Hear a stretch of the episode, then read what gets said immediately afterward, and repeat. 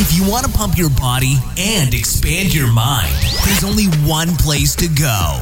Mind Pump. Mind Pump with your hosts, Sal DiStefano, Adam Schafer, and Justin Andrews.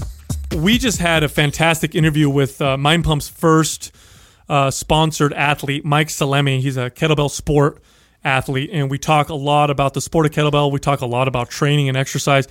He's uh, very, very knowledgeable when it comes to exercise. I mean, down to the detail in terms of taking metrics like uh, hormone responses and heart rate variability. I mean, real advanced, but very, very uh, interesting information. We talk about nutrition. We talk about powerlifting, Olympic lifting. He's a walking example of everything we talk about. He it, it- totally, and he is uh, one of the people in our new kettlebell for aesthetics program. He's actually teaching some of the skills in the skills section of the program. Now you get that program for free. Uh, you get the kettlebell for aesthetics program for free with the purchase of Maps Aesthetic. So Maps Aesthetic is a program designed for you to train your body according to how your body looks and making it look a particular way and how to train weak body parts and to help you program your workouts. Kettlebell for Aesthetics is an aesthetic based kettlebell workout program, which is awesome if all you want to do is work out with a pair of kettlebells and you want to build muscle and look a particular way. It's a fantastic program to follow. Comes for free with Maps Aesthetic. You can find both of them at mindpumpmedia.com. You guys remember the story I told about, it wasn't that long ago, about the steam room, right? At the at the uh, The one that we sent How into you the your buddy- animator. Yes. Uh, how I went in there. There's this one little Asian dude that me and him have now become like we're Steam, kind of steam room buddies. Y- well, it's it, and that sounds very that sounds very inappropriate. No, it's okay. It's okay. but I mean, you guys don't hold hands or anything. no, no, no. You've always been into different no, things, no, no. anyways. We have mutual respect because we go in the steam room and we can outlast anybody. Hmm. Like we'll go in there and make it hot as sh- fuck, and the whole room will leave. Have you guys gone no towel yet? and then That's what I'm. Yeah, where, where are you at? what I'm wondering. Where are you at? How in this good re- of friends are you? Where where are you at in this relationship? Yeah. I'm definitely no towel. Oh, I'm- wow. I'm- yeah, I'm full naked in there now. So things are progressing. Huh? Yeah. No, I'm always. I've been that way for a little while now. All right. So anyway, First um, date, this guy right away. So anyway, he uh, sees the goods. so last the the last time I was in the steam room with him, me and him went in there and we w- we went through four cycles of steam. So it must have got it was at least five thousand degrees in there, and everybody laughed, and then me and him kind of acknowledged each other's. We just let A real go. face melter. Yeah, yeah. we, we looked at each other and we acknowledged like, all right, you know, and then and we both left at the same time. This morning mm-hmm. was very different. This morning it was slow in the in the, in the place. So No, this is like heads up today, huh? bro, Heads this- up today. It couldn't have been. It, Oh, little one on one. it couldn't have been planned any better. We're both walking from different sides of the locker room, and we both meet at God, the door. Justin, where's the slow mo music right now? we both You're right. we both we both meet Yes. at the door. We both see each other, and we both reach for the handle at the same time, and our hands touch for a split second. Whoa, That's whoa. That's like um, that's magical. Yeah, no, Uh, what like it spark was- flu or anything. What it was is that I realized what happened is that we tried to. Both of us were trying to You're kind of trying to one up each other. We're not. We're just trying to pretend like we don't see the other one because now we're competitive, Oh, right? oh, wow. So we both reach for the door. We both touch hands. Now we have to acknowledge that it's just me and him. So we look at each other, and he looks at me and he goes, This is fist bump time. "No, no, no. Oh, my this is what this is what he does, bro. He gives me this kind of this little smirk, and he goes, huh." And then, oh, oh. and then he walks inside. and then he walks inside. I see, sir. So I'm like, "Oh fuck, it's on. Today's that. It's day." on. Yeah. Yeah, That's how today's I feel day. right now. It's on. And you guys know how Hmm, you think you can match me? You guys know how competitive I am. Yeah. I'm extremely competitive. So I went in there fully prepared to die. Like, okay, I'm going to die or I'm going to win Yeah. because no way in hell is this 60 some year old Chinese man Right. going to beat me. This is today. intense right now, though. yeah. Bro. Like you're you're about to boil up some skin. So we walk in there and we sit down. Now I my strategy immediately was my I was thinking of a strategy. My my strategy was I don't know if I have the endurance. Tell me you're practicing some of the, you know, Kotler box flow. Tell me you're putting some of that down right now. I feel like You you're- got new I shit feel in- like you're Yeah, jumping yeah. ahead. Oh, okay, and okay, you know. okay. Uh, no, no, I don't know this story. I just want to make sure that you are using the tools that you Right, now right, have. right. This motherfucker ain't ready for you. 'cause- Well, I used a lot of tools. okay. Okay. So we go in, and so I'm thinking like I, I don't have the stamina I don't think I have the stamina of this guy because he's he's been practicing for decades. You know what I'm saying? He's been doing this shit forever. For all I know, And it's been in his DNA like for centuries, you know, I mean, for, for generations. He could be the descendant of, you know, Buddhist monks who fucking, you know what I'm That's saying? exactly. Epigenetics, down. right? He could have advantages that I don't. I come Right. now on my side. I'm I'm from the product of Sicilian immigrants. Sicily's pretty hot, Hmm. but I don't think anybody was, bo- you know, steaming the fuck out of themselves. So he might have an advantage. So I'm like, okay, I'm not going to out endurance this guy. I need to out intensity him. Oh, that's, the only way I can beat him. bold move. It's a different metric. Yeah, like I'm- bold move right there. I don't think I'm going to stay in here as long. I I don't think I can stay here long like him, but I'm going to burn the fuck out of him oh wow. so that he has to leave. You know what I'm saying? Yeah, yeah. So we walk in, And and, this is friendly competition. This is a dangerous strategy right here. very dangerous. I took a gamble. I took a risk. So we go in, and it's mid steam, so it's, it's already coming out. And so immediately I'm Just you and him are in here right now. just me and him. Okay. Wow. There's nobody. Naked yoga guy's not in there. Mm. Big hairy Persian dude's not in there. Are, is, is it eye lock situation? Or are you guys Yeah, are looking you- straight ahead? yeah, Is are you this like- pretending like it's not a big are you deal? focused on part of the no, wall at, at, this, this point. At this moment, we pretend like we don't exist. It's you can feel the tension Oh, wow. in there, Okay, right? yeah. So we go in there, we sit down, and it's already mid steam. And so in- mm. immediately in my mind, I'm You're like, creating your own space. in my mind, I'm like, as soon as that thing stops, I'm gonna go turn it back on. Like I'm gonna go. I'm not gonna give any breaks in between Wow. because I want it to get so hot that his old skin won't This be able is to like take. in basketball when we used to come out full court press in the first quarter. Exactly. Yeah. Not even ready for it. You guys are thinking we're going to mm. play normal game. Come out full court press right In away. all game, you do. So I'm press. thinking, I'm thinking, there's no way his old paper-like skin is going to be able to handle Yeah, like, he's fragile. the heat. Like he's going to be I'm youth. Yeah, and then so I'm thinking like you're Good dead. strategy Like here. I'm thinking Yeah. you're you're going down, right? Got it. So mid steam, we sit down and I'm chilling. Steam stops immediately. I get up, spray the thing so that it fucking turns back on. Mm-hmm. Now it's When you to do this, are you looking at him when you do this, or are you just like No. pretending like, like he's even not an there? eyebrow No. raise or anything. I don't want to look at him. I don't want to look at this fucker because he already So he's intimidating. I he like. shook me a Oh, little wow. bit I when we tried to go in the door, and he looked at me with like the. Was huh. there an energy exchange? Like, did you feel it as you guys like accidentally touched? My goal was to pretend that he wasn't in there because otherwise I could feel him beat me psychologically. So when you're spraying this down, because right. people don't understand, you spray this thing You down with spray cold, with cold water. water. That makes the steam keep coming out. You're not. You're not even acknowledging him. and not looking at him, he's not in even, the corner. You're not even tripping on him. I'm He's- getting this hot because this is how hot I like it. Yeah, so he's on the left. Mm-hmm. I'm on the right. Yeah. I turn it on. I sit back down. Because it's back to back, it's getting fucking hot now. I can start to feel my like if you Skin move blistering. Probably. Well, what happens is if you move in the steam, burns you? it gets really fucking hot, right? So now by the second time around, the second cycle, it's pretty. It's about as hot as I usually will let it go. How's your breathing? breathing How is are you o- managing that? breathing's okay and i also have you know i can also if i want to take because i brought an extra towel in there thank god Hmm. i could take the towel put it in front of my face and filter the air if i have to i have all these i have all these ideas in my mind. Strategies right all here. these Gotcha. strategies Got it. so the second cycle goes down it's fucking hot at this point i'm contemplating can i even get up if i get up i'm going to burn my nuts I get up anyway. Hmm. I get up hmm. anyway. Another remember, I'm bold naked- move. 'cause Remember, I'm naked, right? Right. I get up anyway and I spray it again. Steam turns back on and I sit down. This old motherfucker didn't budge. He's sitting there. I don't see a single sign that there's any pain He or doesn't, anything. he doesn't want to show weakness. No, like at, all. At this point, I'm thinking I'm seriously doubting Hmm. my own capability, and I wish I had my cell Oh phone because I would have set an alarm to go off, so I had an excuse to leave. Because at this point, I want to, I'm gonna quit. I'm like, I can't do this. Oh, anymore. but I sit down anyway, and now it's fucking whoa. It is like it's seriously starting to burn my skin. I'm thinking this could be a danger. like we're probably gonna die. So finally, I break the silence and I look over at him. No, this is no joke. I look over at him and I go, "Whoa, man, it's hot, right?" And he goes, "It's not so bad."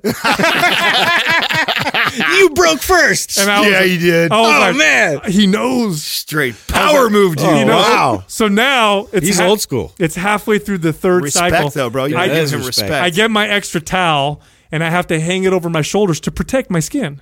Oh, I have to do this. It's like your own little shawl. I have to do this. You know my I mean? third option now was to spray myself with the cold water, but I feel like that's quitting. You know what I'm saying? I feel like that's cheating. Yeah, yeah, yeah. So third cycle is over. By the way, You should have uh, just shook his hand. by the way, somebody tried to walk in while this was all going on.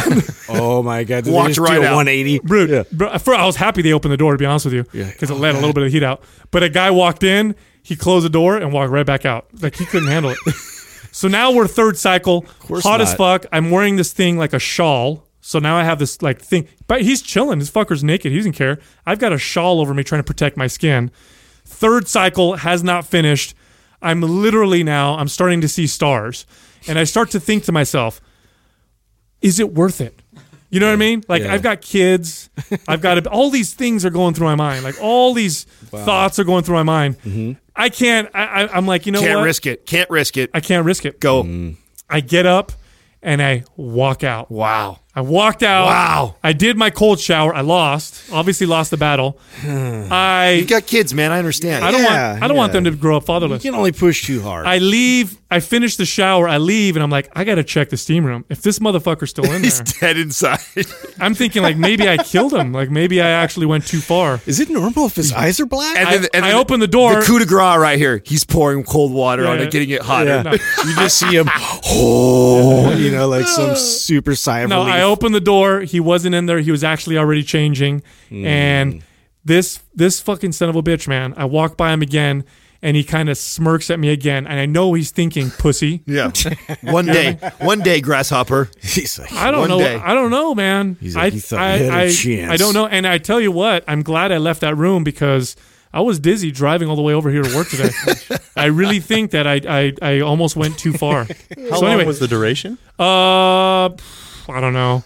Maybe three, four hours. No, I'm just kidding. It was probably, I have no idea. It was like three cycles of steam. So, Like 10, 12 minutes, somewhere yeah. around there. Anyway, anyway, I just thought I'd, I'd like to share that story. Intense way to start your day. We have today in our studio a good friend of mine, Mike Salemi, or as Adam likes to call him, Mike Salami. He keeps mis- mispronouncing your name, Yeah, Mike. My nickname does used to be to people. Salami I was going to say, really? come on, everybody. Mort- I'm- Salami Mike, Mortadella Mike, Pepper Turkey Mike. These are all power, power, powerlifting. Was this nicknames. after gym class? That's awesome. Oh, anyway, so uh, Mike is uh, one of the. I met you a while ago, Mike. I met Mike a while ago when I ha- when I owned my wellness facility. One of my yoga instructors was connected to him. He came in. I met him. Uh, Mike, i at the time, weighed maybe 100, what 170 pounds at that time. At that time? Yeah, somewhere around like 175. About 175. Looks like an athletic guy. Doesn't look like a huge, massive bodybuilder. Just looks like a very athletic, fit guy. And uh, he was said he oh I, I you know I dabble in some powerlifting because I I told dabble. I this, is, dabble. this is what he told me. He's like oh yeah I do a little powerlifting. I, I've tried it. Yeah, I lift the barbells This every once in a while. You this know. guy, and at the time I was really trying to get my deadlift up higher and whatever. And so Mike is like, you know, Sal, so how's your deadlift going? Like, what's your deadlift at? And I'm like, oh, you know, the other day I pulled, I was my, I did my new PR was 565, and I'm thinking like, yeah, I totally, I'm impressed, kind of a boss. I totally impressed him right now. yeah. It's a good And number. and I'm and then Mike's like, oh yeah, I used to compete in powerlifting. I said, oh really? What, what's your uh, what's your best deadlift? What was your best deadlift, Mike? Uh, best in competition was 615. 615 pounds. when you were how old? 19. Yeah. See. Damn. And all the air came out of you. and that's why that's why I quit lifting weights. Okay, at 19, that mean you had to have been lifting for quite some time before that. Like you, you didn't just come in at 19 years old, right? I started competing when I was 15. Oh wow. Okay. Yeah. How- Now, how did you discover? Because we're going to get into what you're doing now, which is why we have you on the show right now. But how did you discover resistance training or powerlifting? Because that's uh, you don't see too many people start with powerlifting. You see people start with like bodybuilding and stuff. Like, what got you into it? Yeah, no, it's a good question. When I was uh, 15, I was in freshman football, and uh, I was like third string running back, and I really didn't give a shit about anything related to football. All I wanted to do, I was always hiding in the gym and just like we'd be in there lifting, and the guys would go about, you know, back out to the field, and I would just be like, I just want to stay here. I just want to stay here. So You just um, fell in love with the weight. Yeah, that's great. It's like I'm not so good with this football thing, but this weight thing, I'm liking this. And then I injured my back, and one of the guys who rehabbed me was a, a chiropractor. And at the time, he was a drug-free um, world championship on the championship lifter in the bench press. And so he kind of took me in, took me under his wing, and brought me into uh, a basement powerlifting gym. It's no longer around, but it was called the Palace Gym, and we had uh, a really, really cool group of colorful people. Um, and ever since then, I just fell in love. Now, were you naturally uh, very strong? Did you find right away, like, wow, I have an affinity for this? Or were you the classic skinny, weak kid that goes and finds weights to build up their body? Well, before that, I was a gymnast. Um, I mean, I injured myself in gymnastics too. It's kind of it's kind of interesting because of all the sports I've been into. It's kind of like an injury has led me to the end of the sport, end of each sport, but then also kind of opened the door to a whole nother kind of passion of mine. So I was a gymnast, and I wouldn't say I wasn't really strong, but I love the conditioning and I love the training aspect of every sport, and that's really kind of what got it started. Mm. So right away you start powerlifting, and you're probably already strong. Well, how? For, let's back up even further. How old were you when your did your parents get you into gymnastics, or did you find that? Like, how did you even get started on gymnastics, and how long were you doing that for? Well, I'm real tight with my brother, and my brother was doing it ever since he was probably, I think, five years old. So I believe I started around seven, and then essentially continued until I had a pinched nerve in my back, which was about 14, and then started football when I was 15. So you know, seven, eight years. Do you do you attribute the pinched nerve to the gymnastics, or how did that happen? Yeah, yeah, gymnastics, and then also during the time of like a growth spurt and stuff. So when I mm-hmm. tried to return back to gymnastics, I think I had grown like three or four inches, something like that, and it was just like an awkward time where you're just figuring out your body. And I was like, I really realize I'm not going to be very good at this um, at a high level. So let me let me figure out and explore what else I enjoy doing. Isn't that funny how our bodies do that, and we all kind of have that, especially if you were into sports. You know, I know Sal has no idea. This is completely foreign to him. what, is, what But sports? uh, I Unknown I remember I used to, I played soccer my whole life, and it was for sure I was the, I was better at soccer than I was anything else. But I had this awkward eighth grade to freshman year growth spurt, and it was like it was like I was playing with a square ball all of a sudden, and the and the field was slippery. It was just weird. It was like Dude, I had the same I mean- experience going from football to basketball. Right? You know, it's just like my body type like completely changed because of uh, the training, and then also just you know growing up and then growing into this new body, and then it's like yeah, mechanically you're you're trying to figure out, and by the end of the season you start to finally get it, but then it's too late. yeah. the story of puberty. Yeah. So, so now, Mike, you're doing uh, your powerlifting, and you competed at a pretty high level, right? Absolutely, yeah. Yeah, what were what, what were some of your ti- you have some titles or I think uh, you had written them down. I, I forgot. So I've competed in a number of organizations, but I think the main ones I was competing in was in the drug-free organizations. Mm-hmm. But they weren't. It was kind of hard to always find drug-free comps. Like there's the non-tested comps were much more popular. Mm-hmm. So in the WABDL, which is just bench press and deadlift, I won the worlds at 148, and then I think it was 165. I competed in that one as well. So best lifts around that time, my squat was 605, bench was 470, and then dead was 615. Um, It's crazy. That fucking sucks. For me, not for you. That's Yeah, incredible. that's awesome. That's incredible. It um uh, two things. uh, Two questions come up for me. You've you're lifetime natural, correct? Correct. Always trained drug free. Always competed drug free. Uh, were you ever tempted? Were you ever? Did you ever get any pull to take? Because you know, as strong as you were naturally, Yeah, you course- just got to be a party that wants to go like, God, what happened? I if could be the strongest If I in the just world. ran a couple CCs. What would this look like? Exactly. Uh, uh, Did that ever did ever pull to you? What was Little that dialogue on your like? shoulder. Well, fortunately, the the gym that I was at was pretty much all drug free, so I had a really good kind of upbringing there. But when I was 15, I started studying uh, Louie Simmons' work and Westside Barbell and all that good stuff. So when I was 18, pretty much yeah, right when I got out of high school, I spent a little over a month at Westside training with Louie, and over there, I, you know, there's you're just around, you know, you're just around it all the time, and guys are doing it. But uh, so there was definitely temptation there, but you know, I always knew that you know that's just not kind of a road that I wanted to go. Absolutely nothing against uh, those guys or anything they're doing. I mean, these guys were training just as hard, if not harder, than any world class high level athletes that I've ever been around. Uh, the work ethic, the I mean, a lot of the guys there when I was there, you know, had moved to Columbus just to you know join Westside. Um, and you know, I've kind of I've kind of disconnected myself from the kind of powerlifting community in the last few years, just because I've been so focused in kettlebell sport. But you know, those guys were were the real deal, man. Um, Do you find because you trained a lot uh, initially with drug-free competitors, drug-free powerlifting, and then you went, you know, and you've seen uh, programming and training done by you know coaches who train a lot of uh, enhanced athletes. Do you see a big difference in their programming and workouts as a result? That's a good question. Um, I think the uh, volume and just the frequency of training is more. I mean, the yeah, I wasn't. I mean, I was definitely doing when I was there. You know, two workouts a day, and I remember it was, it was actually pretty funny when I was I was staying in just kind of this uh, janky hotel and I had uh, there was no um, kind of single bed room, so there was two beds per room. So I used to have one bed that would be the bed that I would sleep in each night, and then I would have one bed for my post morning session because it was so disgusting and so tight. I'd walk through the door and just like plop down and just and just Wow. you know pass out until the next training. Did you make strength gains training that way, or did you find you you did better with less uh, maybe volume and, and frequency? Uh, when I was there, the increased volume and frequency were more like recovery workouts, so a lot of sled Oh, okay. dragging, accessory work, abdominal stuff. Um, that was when I came back from Westside, was the strongest I ever was, and that's when I did the you know pulled the six fifteen Oh, and then squatted six oh five. You know what I find very fascinating about the human body? We talk a lot about genetics all the time, and you've trained with weights uh, for quite a bit of time. Um, you obviously, of course, uh, training plays a huge role in nutrition, but you obviously have excellent genes for strength. Um, but you don't have bodybuilder genes because you're not this huge, ma- you know, muscular guy. Whereas someone else could work out, not get nearly as strong, but then get these big bubbly muscles. W- was that by- by design for you, or do you find that you have a harder time gaining size and an easier time gaining strength? Uh, I can definitely gain strength quicker than I like. I think my nervous system is, you know, uh, pretty good.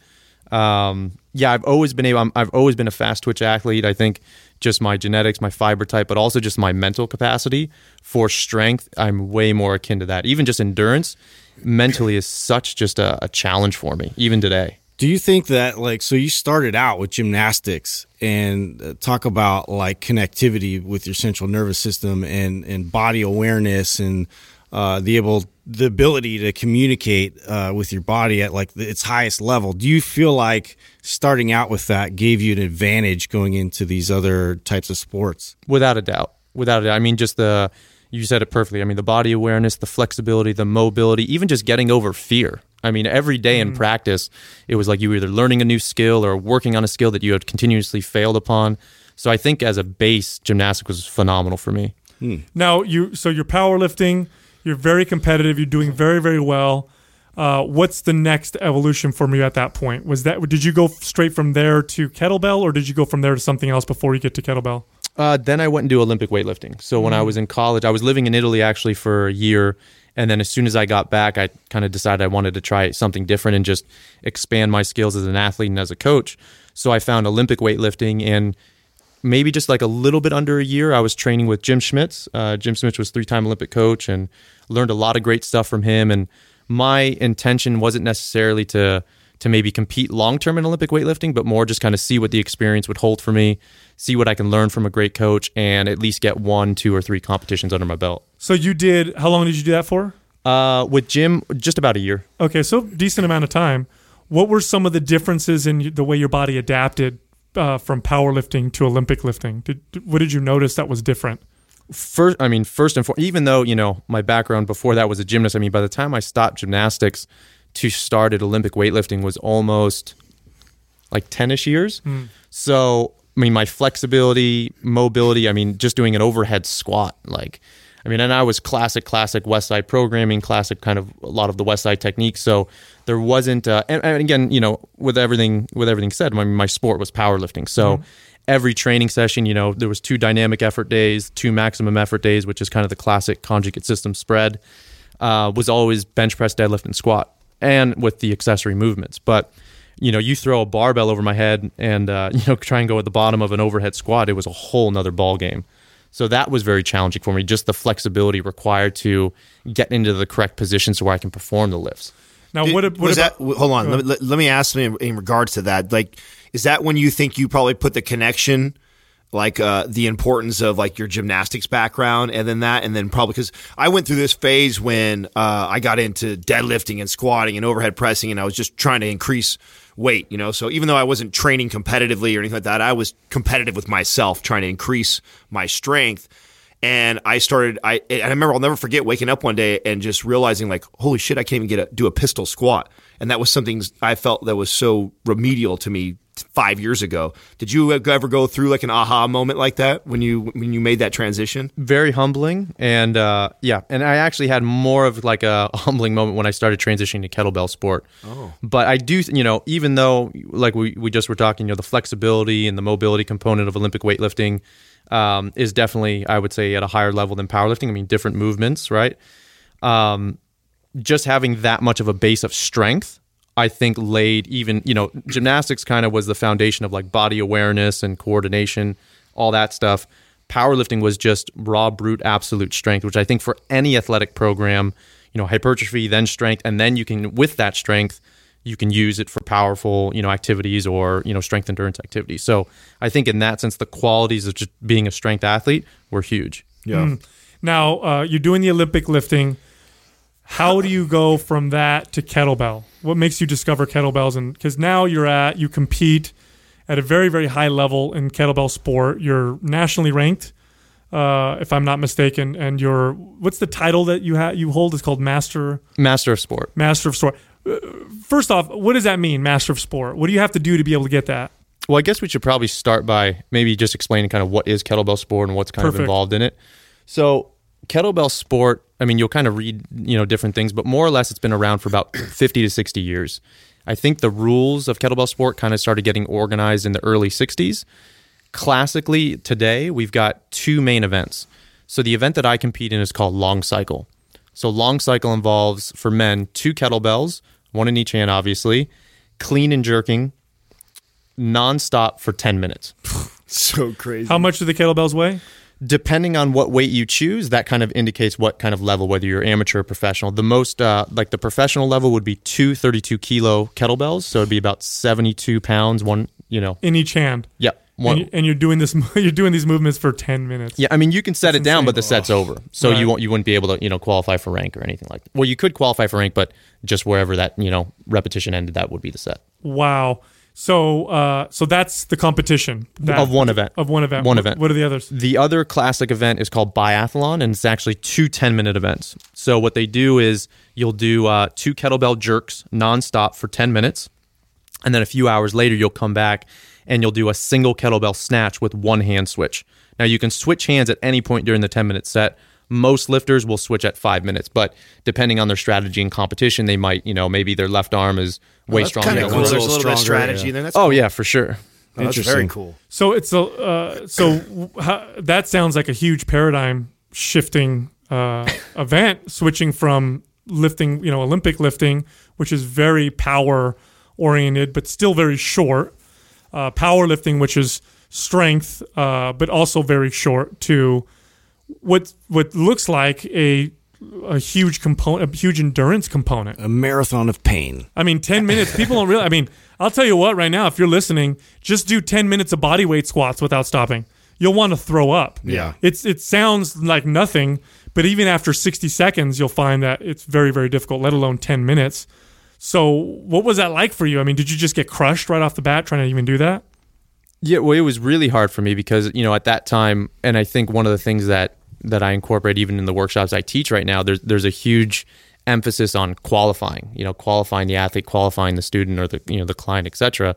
So when I started, you know, there wasn't so much of qualifying, whether it's been training age or just an orthopedic assessment via static or movement based. So I didn't necessarily had that uh, have that at the time. So it was a, a brutal learning curve, which ended up in me getting injured and then kind of starting the next evolution of where I'm at now. And uh, now you're very competitive, obviously. I, I have something that I have to add. I feel like you have to be one of the most qualified people to ask their opinion on what you think about CrossFit. Yeah, I, I'm wondering why why why you weren't it, drawn to CrossFit. I mean, like you've got the gymnastic background, you've got the, the- Olympic the lifting Olymp- background. Yeah, I feel like that would be just the natural progression. Would be I'm going to go kick some ass at CrossFit. what detours you from that, if any at all, and what's your thoughts on it? I think uh, I kind of just fell into every sport. You know, I started gymnastics because my brother was involved in it. Uh, and then when I rehabbed my back with that chiropractor, you know, that kind of led me into powerlifting. And then um, Olympic weightlifting was just because I knew of a friend who knew Jim Schmitz and who kind of got me into that. And I started, I first picked up a kettlebell when I was at Westside. So when I was at Westside, I mean, they were doing the classic kind of hard style way of lifting, and that was how they were using to kind of support some of their their power lifts. So I first was exposed to kettlebells there, and I loved them. And so after Olympic weightlifting, you know, I was a, a strength and conditioning coach at uh, a D1 program, and I was always looking for, and even now, like I always say, like I'm first a student, then an athlete, then a coach. And so I was always kind of looking for, you know, what else can I use with with my athletes and at the time I had uh, taken a kettlebell certification, and one of the instructors, or one of the assistant instructors, owned a kettlebell sport gym, which today is the Orange Kettlebell Club, which is, in my knowledge, it's the largest kettlebell club in the world. That's right. Uh, they host some of the biggest events, right, in the U.S. Absolutely. Okay. So I was fortunate enough to meet uh, John Wild Buckley there, who's kind of the head of the organization, and then um, he lived in uh, or he lives in Berkeley. And so we were talking, and he was like just observing me how I was lifting and stuff. And he goes, you know, kind of pulled me aside, and so did some of the other instructors. And they said, you know, we also compete in kettlebell sport, and I had no idea what it was at the time. And they said, you know, you, I think you would have, you know, do really well in it. Would you be interested in trying it? And so that's kind of how I fell into that. So nothing necessarily against CrossFit, um, but in terms of like my feelings on it and you know a lot of the controversy, I think when you look at any modality of of competition of training, you know there's there's a, a progressive system that you have to look at. So take any movement that's involved in CrossFit or how it's programmed. If someone doesn't have first the flexibility, then the stability prerequisites that are demanded and required for every movement, if they move into a strength and a power activity without that base, then no matter who you are or what sport you're in, injury is gonna injury is gonna happen sooner or later. So for me, it's just um, you know I was just never really just never really fell into it. But you know nothing against CrossFit. It's just um, yeah, and I'm I'm even thinking now like I even have a bunch of buddies who own CrossFit gyms, and what I see today, just my observation, and and granted like. I live and train in my garage, so I'm not very exposed to a lot of the stuff that's out there. So I, I've always been in basement gyms and kind of keep myself under the radar. But from what I see with with buddies running programs, uh, it's so very different in how it's programmed from gym to gym. So, like a lot of my friends do have, you know, orthopedic assessments when people come in. They do have an option for one-on-one training. Um, I'm personally not a huge fan of group training. Uh, like I like a lot of. I, I just tend to be a little bit more detailed, and I like to you know, it, it's in a group. You know, there's there's definite benefits to group training, but in my observation, like it tends to be more of like the community aspect and stuff like that. But from a detail level and and really supporting those clients, especially with orthopedic issues or even nutritional, you know, issues and deficiencies, one-on-one training is the way to go. You're you're It's a very politically nice answer there.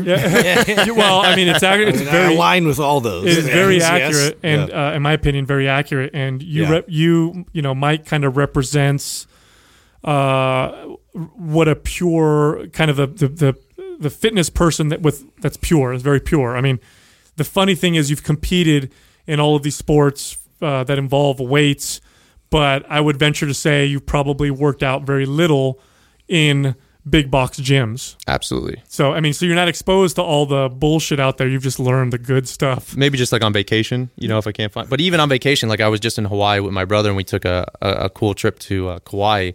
And no matter where I go, I bring a kettle with me. So I brought a 14 kilo kettle in my bag, and you know that was our training at the beach and just playing. Wow, that's that's freaking awesome, man. Um, My Tra- dad gets really pissed because I, I f up all our luggages. of course. So he's got all these nice luggages now with like holes in them. He's like, not taking, he's not taking that one. kettlebell. So uh, you're, you're doing these different kinds of trainings. What have you noticed uh, outside of you know kettlebell sport in terms of how your body has changed and responded now that you train for kettlebell sport? Um, you know differences in movement, mobility, strength. You, you know what have you seen in terms of how your body changed? Because obviously, when you started doing this, you're not nearly as good as you are now. So there's got to be there has there's obvious some uh, obvious adaptations that have happened. What have you noticed?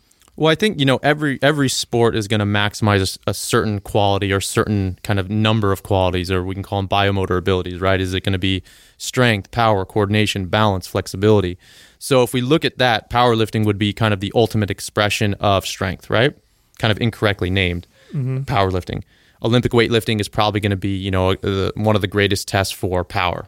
Gymnastics and maybe ballet would be like flexibility, uh, coordination, stuff like that. Control, maybe. Okay. In kettlebell sport, you have to have exquisite coordination, exquisite power, exquisite endurance.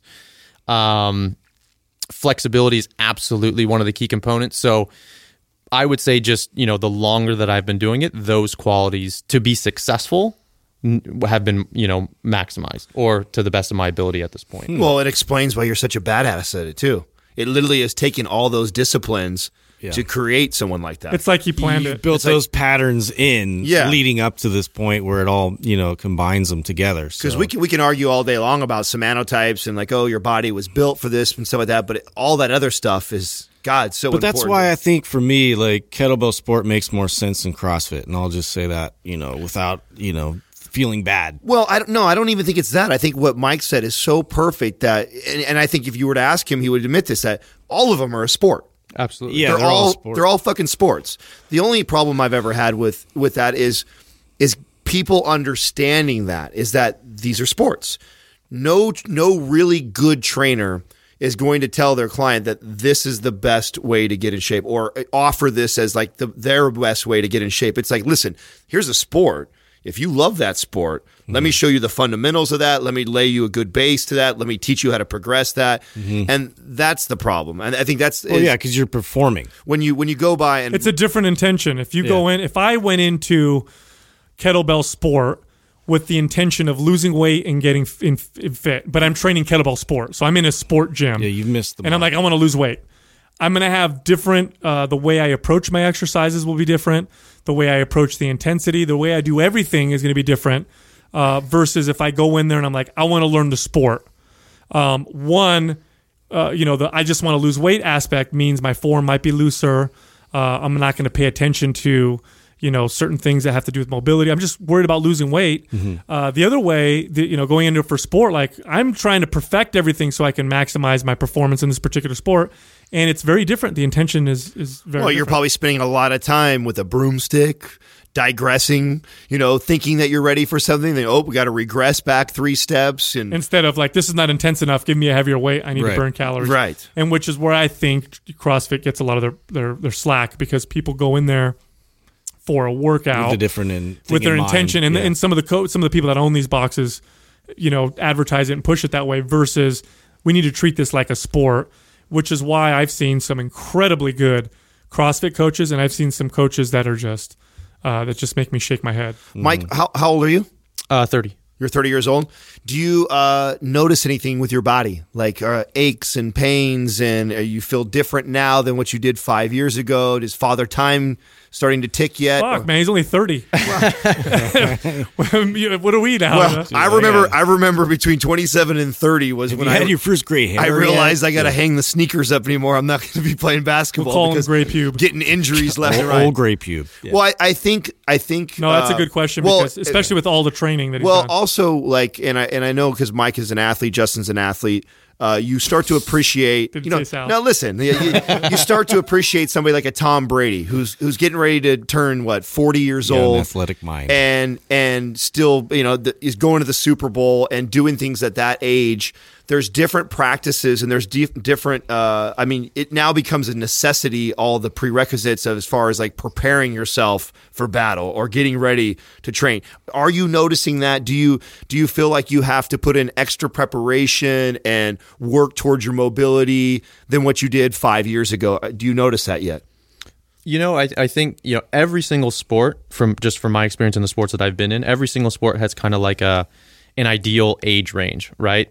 When when when I was involved in powerlifting, like even up to the age of shoot, I think fifth, Louie was like even in his early fifties when he was you know squatting over eight hundred and stuff, and so the, the or even look at look at female gymnastics in mm-hmm. China, right? Female gymnastics in China, like they're at their max, you know, maybe around like twelve to Yep. 12ish years old. But then you look at what I just said, you know, strength based athletes or, you know, powerlifters, they're going to hit that peak much later in life. Olympic weightlifters, you know, I'm not 100%, but maybe like, I don't know, 25 to 30, 35. Mm-hmm. Maybe that's too old right there. So I think every sport has kind of their age range. And, you know, I was fortunate enough to travel to Russia and, and train with, you know, some of the members of the national team over there. And you'd be surprised that a lot of them are in their, their, you know, older years and they're still, you know, phenomenal. You know, late 30s, even early 40s, and still, you know, crushing master of sport rankings at every competition, or if not higher. So, but my own personal journey, every year I think you know I get a little bit uh, a little bit wiser, a little bit you know things get a little bit tighter, and uh, the more and more that I've managed myself as as an athlete, I've noticed. Like I would not say have I noticed that drop off? Absolutely not. Like I still feel like I honestly wouldn't even consider myself a great athlete. Like I think I'm good, but I still think like there's still a lot of kind of untapped potential, and I think it's just going to take more and more time and you know even just being critiqued by better and better coaches and just learning kind of more nuances. But um, and I think that's even one of the things that that I value so much in terms of how to prepare athletes. Before anything, the individual comes first. And I think this is one of the biggest, I don't want to say, mis- I guess you could say mistakes or the biggest kind of shortcomings in not just uh, kettlebell programming, but pretty much all programs out there is there's little to no programs that take the individual 1st And what I what I mean about that is so like one of the things that I do usually every morning is I'll look at and I, and I kind of rate and rank things. So I'll look at first morning heart rate and then at a bunch of different markers for musculoskeletal system stress, limbic emotional stress, and then hormonal stress.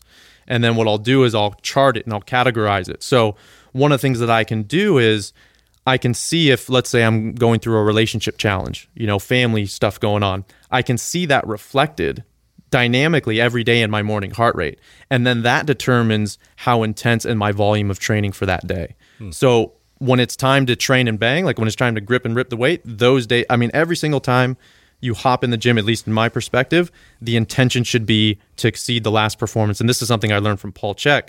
You should be able to exceed the last performance from one by one to three percent. If you honestly can't come into the gym and exceed the last performance by one to three percent, then you need to shift the intention. Maybe it's a work what we call work in day, or maybe it's a Tai Chi day, or something like that. So, uh, or maybe you just reduce the volume by fifty percent.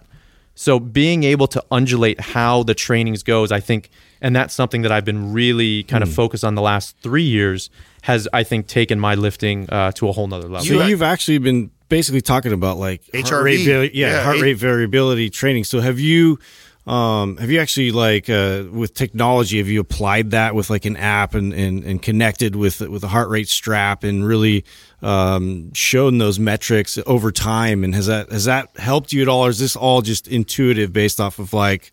Um, I know that uh, I was dealing with this emotional thing, and then leading up into you know the next days where my heart rate is at, and you're kind of factoring it that way, sort of manually. No, so I had I'd first like started exploring the heart rate variability stuff, uh, and I think it's it's a phenomenal tool. The only thing, the reason why I didn't continue with it just after a few days was at least the one that I was using. I don't recall what brand, but I had to wear it during bed, and I don't like um, just you know the constriction of of my ribs and my breathing and all that stuff. So I said screw that, and then um, just working with Paul.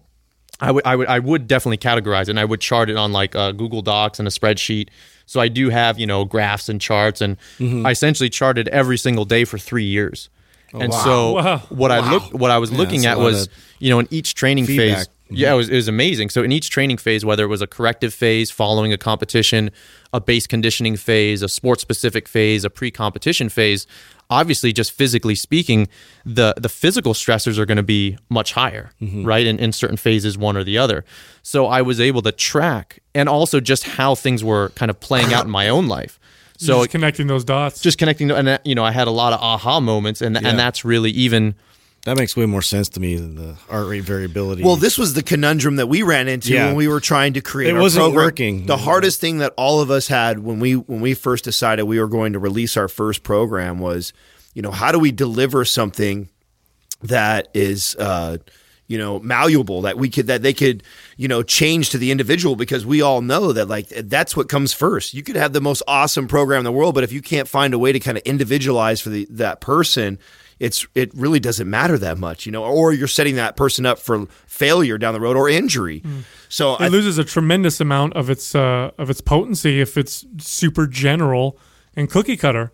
Uh, and as personal trainers, we know that all too well, and you know that's why you know we've all we tried to add components that allow people to modify and change uh, the routines because we know better. We know that you have to be able to learn how to read your body. Well, and the importance of like phasing. Like it's so great to hear that you. It's it's unreal that you uh, that you kind of put. I mean, I know it's not because of all the you've been around some brilliant minds. I mean, you've been around some brilliant minds. You've definitely been with some of the best coaches. You've got some of the best certifications, And I mean, listening to you, that's unreal to me that you tracked to that For three years, for yeah. three years. But how fucking awesome that has to be now to be able to connect all those mm-hmm. dots to personal, you know, stuff going on in your life and how that affects your training. And this is what we talk a lot about this on the show that trying to teach people how to connect these dots and understand that sometimes the best workout isn't a workout, you know, or focusing on something recuperative instead of going in and hammering beast mode all the time because more isn't always more. So, so Mike, let me ask you this: You've got these metrics now. You're reading them. Uh, you, you take your measurements, and the measurements say, "Mike, today is a go easy day," but mentally you feel like, "Ah, I feel great. I want to go hard." Does that ever happen to you? yeah, that definitely does happen. I think What do you listen to? You know, do you listen to your mind that says, "Nah, I feel good. Let's go kill it," or do you listen to the metrics? Because that's I can I cannot imagine what kind of a conflict that would create inside me. You know what I mean? Well, I think one is just, you know, in order to reach a high level in any sport, obviously it, you have to be incredibly disciplined, right? Because you have to put in the time, put in the work. So I think one of the things in, in all sports, and, you know, we were discussing CrossFit earlier, I think the in terms of CrossFit, one of the one of the things that that I think can be really improved upon is is the whole recovery side, mm-hmm. right? So mm-hmm. I think but they're incredible athletes. They work their ass off. They're strong as shit. They're they're incredible. But I think the same discipline that you use to be a badass in your sport should also be the same discipline that you use to back off when it's time to back off. Mm. So in that situation, I would check in with myself, you know, um, have some quiet time and really just reflect on, you know, why is the number going high and just trying to look deeper. And one one example, this is pretty kind of detailed, but I think it'll illustrate a point is so I've got uh, one of the kettlebell athletes that I work with. Her name is Ada Wong, and so she's a master of sport. And we started working. Now she's over forty, and uh, with no formal weightlifting experience, she was a swimmer, I believe. Um, and so you know, over the past few years, we've gotten her to the to the highest level, but uh, or you know, near the highest level. And one of the things that we did with her when we when we started tracking is so as we're in these phases, right? The pre-competition phase is one of the most demanding phases, not only physically leading into a competition, but also emotionally, right? As the competition nears, the emotional stress rises and rises. But you, you know, it's really important that you get all those trainings in. So this was, I think, over the course of like ten days, she was, you know, showing me her metrics and stuff, and I was looking at him, and every single day, her morning heart rate was like sh- skyrocketing. And she's like, "I'm not doing anything different. I don't know what the hell's what's going on." And I'm always, I'm very adamant. I'm like, "Well, you're not training today." You know, so we're going to go do some recovery stuff. We're going to do some Tai Chi. We're going to do some meditation, whatever it is. And so this started going on every single day. It was over kind of the threshold of where I consider it's a training day or not a training day. So I wasn't allowing her to train. And I was like, shit, we got this big competition in three weeks. What am I going to do? What, what do I have to do as a coach? What do I do in this situation?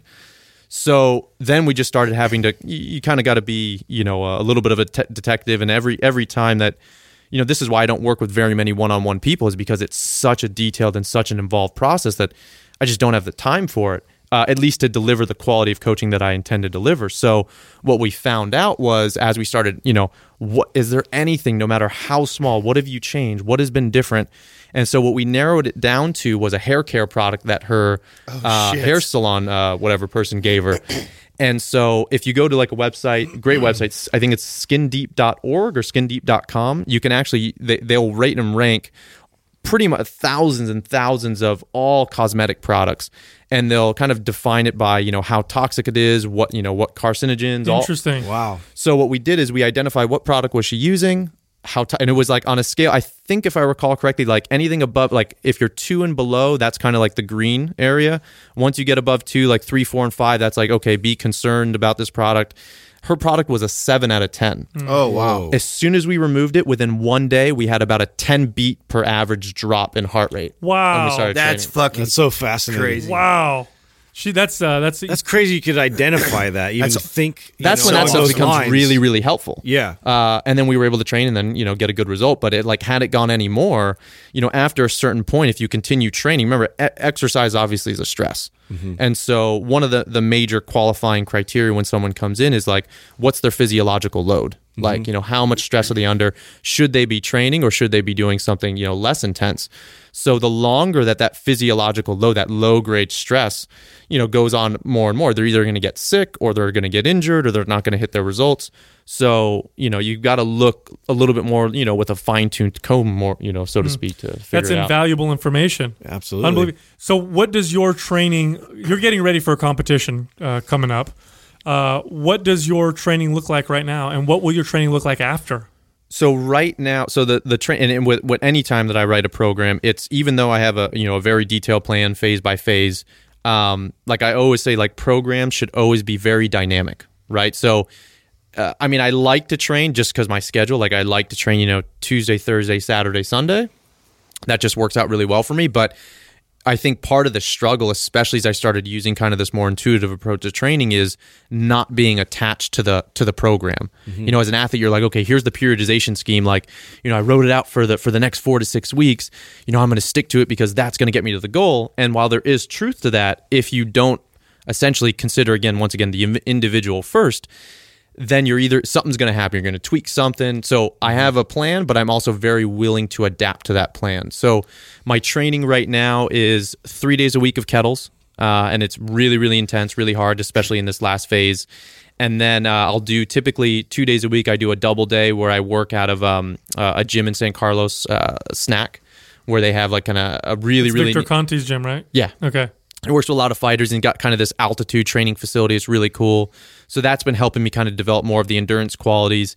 And then usually Sunday is just more of like a what usually I'll go for a hike, something something just to get outside because I'm indoors a lot.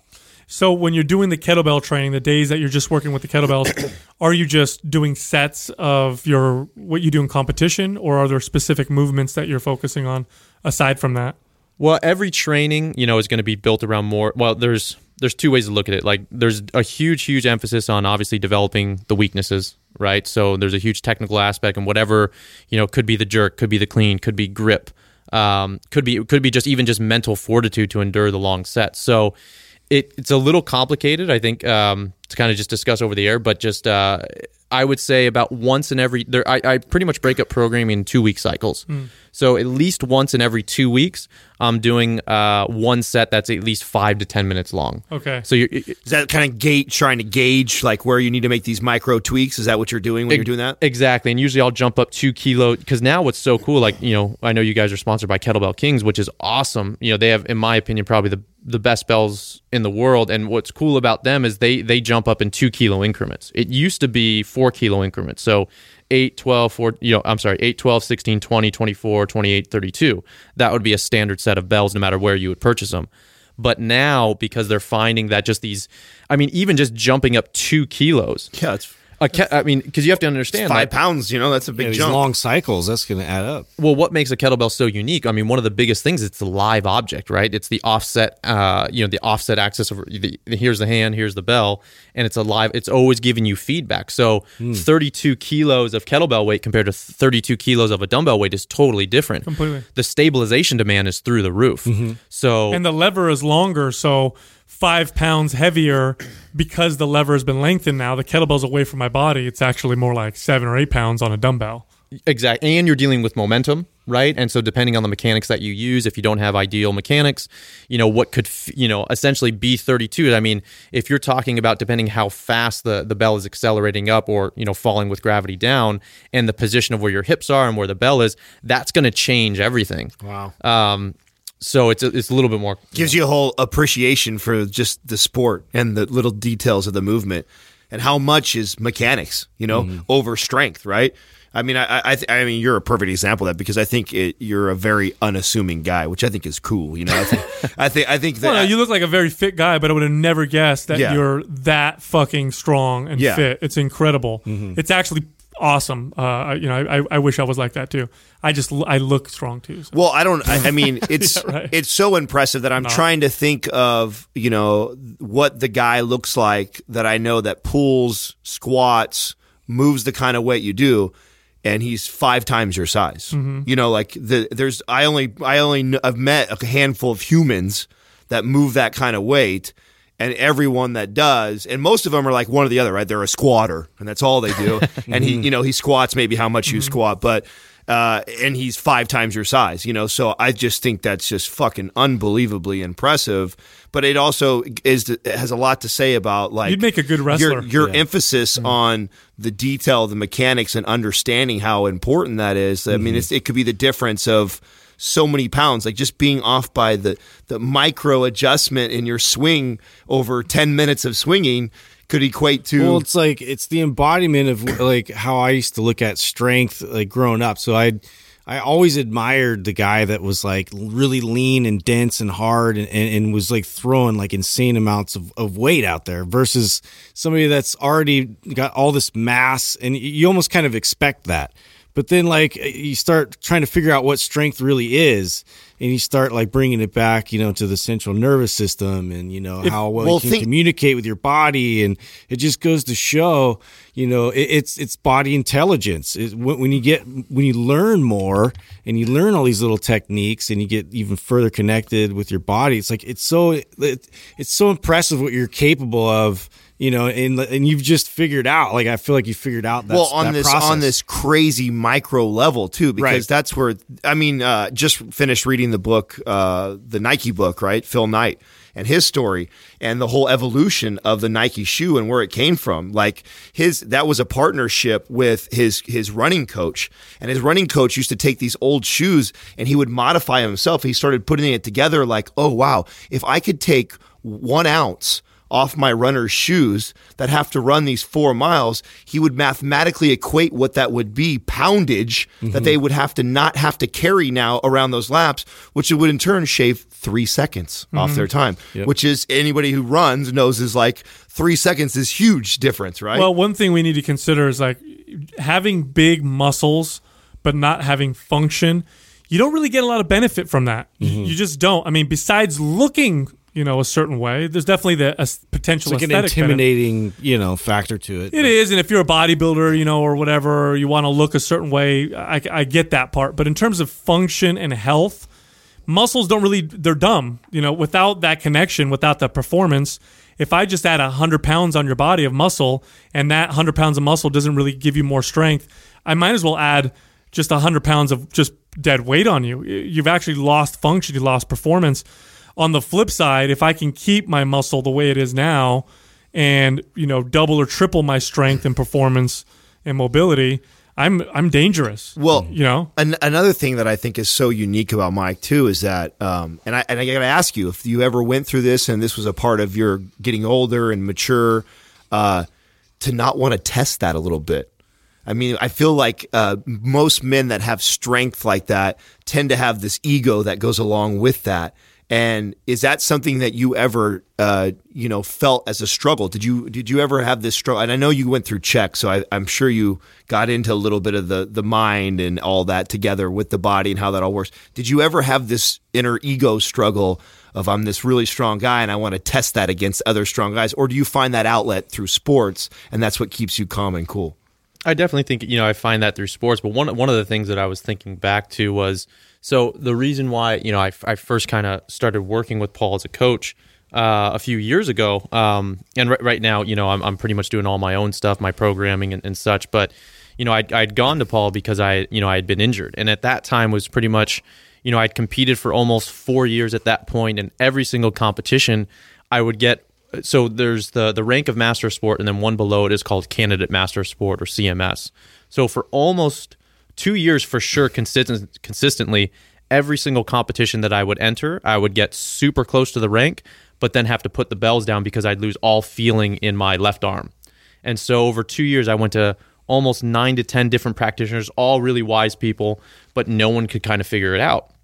So when I went to Paul, he brought up a bunch of good stuff, and and thankfully we were able to kind of come to the root cause of what was a compartment syndrome in the arm.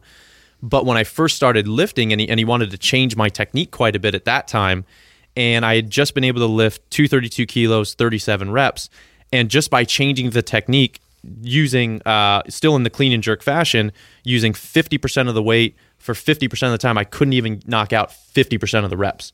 So mm-hmm. just doing 20 reps, even just two weeks earlier, what I had just been in competition. And that was like, talk about like an ego crush. Mm. It's like I had kind of this false sense of strength, this false sense of. Mm. And so I think, you know, as great as the kettlebell sport is, I think, you know, there's certain um, so to be successful in kettlebell sport in my eyes like the the the qualities that you want to develop first is one flexibility and mobility as a whole as well as sport specific flexibility because there's certain we're going to call them strategies that we use posturally to endure in last 10 minutes. So that's kind of the first thing that you want to develop. Then i would say second close second is technique. Then after that i would say endurance then after that i would say strength. So it kind of goes in that order. Um, and that's i think where you want to focus. And, and anytime you know you brought up a great point earlier adam you said you know when you say sport you automatically i don't want to say you discount health by any means but as soon as you, you say sport you delineate the intention right? So if the intention is sport what is the main intention? In, in my eyes it's to win Mm-hmm. right? So i would say you know health of the system comes close second but there's you know time and place. So it depends where you are in your training cycle. Sal you had asked earlier what do i do after a training cycle? Usually or after a competition usually i always go into about four to six weeks of a corrective phase. So every single sport's going to have their classic imbalances and i think one of the things as you know the sport as great as it is you know it hasn't been around in the states for very long right? So you know as coaches we're still learning a lot and I think one of the greatest areas that we have to learn as kettlebell sport coaches in this country is the value of qualifying our clients, of cycling, of having a dedicated corrective phase. Really, truly looking at. I mean, if you look at, you know, what do baseball players? How many games do b- baseball players play all season? When it's the off season, you better believe if you're a pitcher, oh, you're going to be doing, you know, a lot of body work. If you're not doing it already, a lot of corrective exercise. So, if we're truly to look at it like a sport, then every single sport needs to correct the imbalances and just hmm. you know, I mean, think about this like a world class snatcher, more or less, is going to be able to do about 200 repetitions, 100 in each arm with two, you know, 132 kilo kettlebell. So imagine that that's almost seven, maybe more, about seven tons of work in 10 minutes you're able to accomplish. So, Most people take about a month to accomplish that. By the way, if you were to, those that aren't math people, like that's a that's like a month of working Of out. for the- hardcore working yeah, out. It's like a month of working out for the average person. You well, just imagine if there's even a dysfunction at a s- at a micro level at 200 repetitions, not to mention all the the training that you went leading up to Mm-hmm. that. Imagine, and this, is I think where um, in CrossFit or just you know high volume activities, uh, there there's sometimes can be challenges with them. And I, and I heard this saying, and I love it. It's like a lot of a lot of these gyms are adding, you know, they're just adding fitness to dysfunction right? So first make it functional, and then you can add fitness as opposed to the other way around. And I think if you focus there, that's how you increase the longevity of no matter what sport or activity you're doing. You focus first on balancing the person, focus first on the stable base, and then you'll be able to do whatever the hell you want with this it. this is why we were so pumped. Which it, you know we had to give red, green, and black because we knew that's what the consumer wanted. But we were so excited about Prime and the most recent program because that's addressing the dysfunction. That's totally. addressing. That's how everybody should start. I don't give a. I don't care what you're doing, whether you're doing a sport. Yeah, or regress to. Yes, everybody should start there first and address that before they move on to anything. So I think that's so such an awesome point. Now, Mike, uh, we don't need to go too much into detail, but let's talk a little bit about nutrition for a second here. Do you do anything anything in particular with nutrition to improve your performance, especially leading up to a competition? You know, I'm pretty pretty simple. Like I would say, my nutritional philosophy is is quite simple. Like always, organic, nutrient dense foods. Um, I So you're not a big supplement taker, powders and bars and stuff like that. I think I have like a one pound jug of protein that's lasted me like two years. so it's pretty much just emergencies. I don't really take very much supplements at all. Uh, I grow a lot of my own food. I have a garden in the back. I go to the farm. You know, I buy we buy a whole beef, a whole cow each year. Uh, so I like supporting local organic farms. I saw your post the other day on Instagram. You had all the liver and stuff like that in your freezer, right? You do all. Yeah, it's awesome. yeah, I do a lot of organ meats as, or as much as I can. You know, usually sometimes once a week at least. Um, so very very simple. More of an intuitive. I'm more of an intuitive eater. Um, I don't really have just like my programming. I definitely have a plan, and there's definitely foundations that carry through. But at uh, aside from what I just said, you know, nutrient dense food, organic foods, not pro-inflammatory foods. I don't really eat just because I don't react well to it. Like I don't drink. Uh, I don't usually eat grains. Uh, I would say more of a if you were to categorize, which I don't like the whole categorization idea. We don't either. Um, I you know I guess it's a paleo S diet, but it's more just you know what I do well on. I'm not attached to anything. Um, and I'll try pretty much anything so long as it, you know, I do good on it and it's from a good source. Now, has that all? Have you always been this way, or is this a progression over time of you learning your body and connecting the dots to certain foods? Like, how long did it take? Because I we talk a lot about on the show about uh, not putting ourselves in boxes and taking from all these different paleo, ketogenic, vegetarian, like all these different diets. Like they all have bits and pieces that. Uh, have good science behind them, but the ultimate goal is to get to this intuitive eating, like you're saying. You know, was that a progression for you, or have you always been that? I mean, how did you get there? Uh, I think actually, so I think I started more along those lines. So I was uh, when I was growing up, I lived with my grandparents, and my my grandpa would just grow pretty much. He was Sicilian, obviously. Mom and dad, and me and Sal have had these discussions. He's a good man. uh, I mean, he would grow, you know, all of his food. So that's kind of how I grew up. You know, he would always just take food off the tree and give it to us, and would cook every meal and that. But then once I started getting into uh, competing, you know, obviously I always wanted the edge. So you know, EAS was huge, you know, when I was 15 and like their nutrition guides and you know, I was very very disciplined like even, you know, in high school and but I didn't really have access to very good information and it wasn't until I was about 18 that I st- when I was a strength and conditioning coach, I started working at a holistic lifestyle center that I started that's when I first got exposed to kind of like, you know, the foundation principles and what a lot of stuff that Paul teaches. So that's kind of where I started getting more into it, but I would say most focused has been in the last three years. Um, getting a little bit away from so much head knowledge. Not that it's not very important and can support everything, but I think as a whole, culturally, we tend to be so much up in our heads. And I think bringing that back down to kind of connecting and, and really just figuring out what, what we need in that moment and being willing to uh, not be so uh, hard on ourselves or not be so like disciplined in certain areas, I think can be a great message for, for people. That's what I So up until 18, you did take a lot of supplements. Did you ever? Ton. Do you have any? uh, Well, here's something I found. This is all anecdote, but just everybody I know who took a ton of supplements, we all have gut issues now. Did you? do- Have you encountered anything like that? horrible gut issues. Horrible. God, it's like fucking everybody. I swear to God. fungal infections, parasite infections, bacterial infections. I had H. pylori, which caused stomach ulcers. Um, uh, two parasites. Uh, so I had a bunch, a bunch of issues, uh, and so you know, th- thankfully, you know, it wasn't until I started healing those that I think my performance really started, you know, increasing. You want, you know, what's really cool, like so.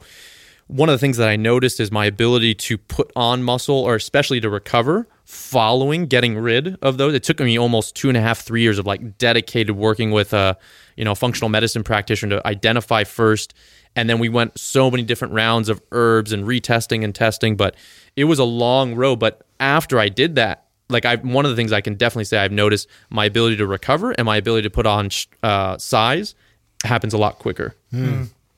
Excellent. This has been fantastic, man. I feel like if Mind Pump Yeah. created the perfect kettlebell The athlete ultimate- that represented all the Yeah. stuff we talk about, it would be you. Yeah. Um, but From I, I, nutrition to fitness, it's I- all lines. I man. really appreciate um, your your contribution. You are the first. I mean, we're sponsoring you at this uh, next uh, upcoming event, and uh, there's a reason why we picked you as the first person. Um, and uh, we we really hope uh, and wish you the best. Yeah.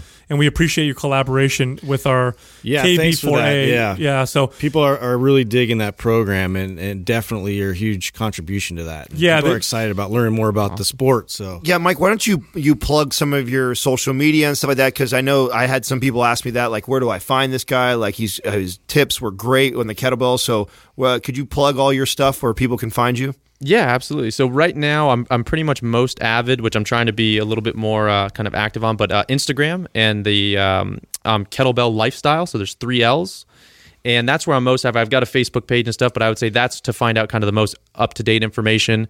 That's where to go. Uh, website is kettlebelllifestyle.com. And uh, I, I mean, I'm super excited. I'm super excited for everything that we're doing. I'm honored. You know, I've this is uh, I think what it shows and this is probably why I'm so excited about the sponsorship is you guys are like the first people I think that are I mean I think kettlebell sport is definitely growing. I think it's definitely kind of the future of a lot of of where kind of uh, things are heading in terms of kettlebells and strength and, and performance. But you guys I think are have enough foresight to kind of see that. And I think it's opening up the doors. I mean we've got we're a very grassroots sport right? There's no you know up to this point there hasn't been any money in the sport. We do it because we love it one of the things that I think you guys will love when you guys, you know, uh, come to a competition is you'll see the environment and you'll see the community. And out of all the communities, and not that I didn't have a, a tremendous time in powerlifting, I would still like to compete in powerlifting. and I had a great time in Olympic weightlifting, something I would still like to do. Kettlebell sport, just like every community, is unique to it, to each other, and kettlebell sport has probably in my experience has been the most welcoming and open arms organizations and people I've ever met. So, um, and it's and what you guys are doing, you know, you're there's so many athletes in the future that are going to get, you know, this is going to bring in more companies and more people. We hope so. I, that's what I'm hoping. So that's what I'm most excited about. We hope so. We we, Absolutely. we we like the direction. We like the message. We uh, we love competition. Obviously, Yeah. Especially when it's in its pure form. Um, it's I in a very yeah. impure in the sense of uh, not pure like it has to be perfect in terms of the the, the history and tradition. No, the intentions. the pure. intentions Yeah. are pure. It's got it's got great intentions. Uh, I've met other kettlebell athletes and fantastic people, so uh, it's gonna be awesome. Listen, if you like Mind Pump, leave us a five star rating review on iTunes. If we like your review and we pick it, you'll get a free Mind Pump T-shirt. You can also find us on Instagram at Mind Pump Radio. You can find me at Mind Pump Sal. Adam is at Mind Pump Adam. Justin is at Mind Pump Justin, and Doug is at Mind Pump Doug. Thank you for listening to Mind Pump. If your goal is to build and shape your body, dramatically improve your health and energy, and maximize your overall performance, check out our discounted RGB Super Bundle at mindpumpmedia.com. The RGB Super Bundle includes MAPS Anabolic, MAPS Performance, and MAPS Aesthetic. Nine months of phased expert exercise programming designed by Sal, Adam, and Justin to systematically transform the way your body looks, feels, and performs. With detailed workout blueprints and over 200 videos, the RGB Super Bundle is like having Sal, Adam, and Justin as your own personal trainers, but at a fraction of the price. The RGB Super Bundle has a full 30 day money back guarantee, and you can get it now plus other valuable free resources at mindpumpmedia.com. If you enjoy this show, please share the love by leaving us a five star rating and review on iTunes and by introducing Mind Pump to your friends and family. We thank you for your support, and until next time, this is Mind Pump.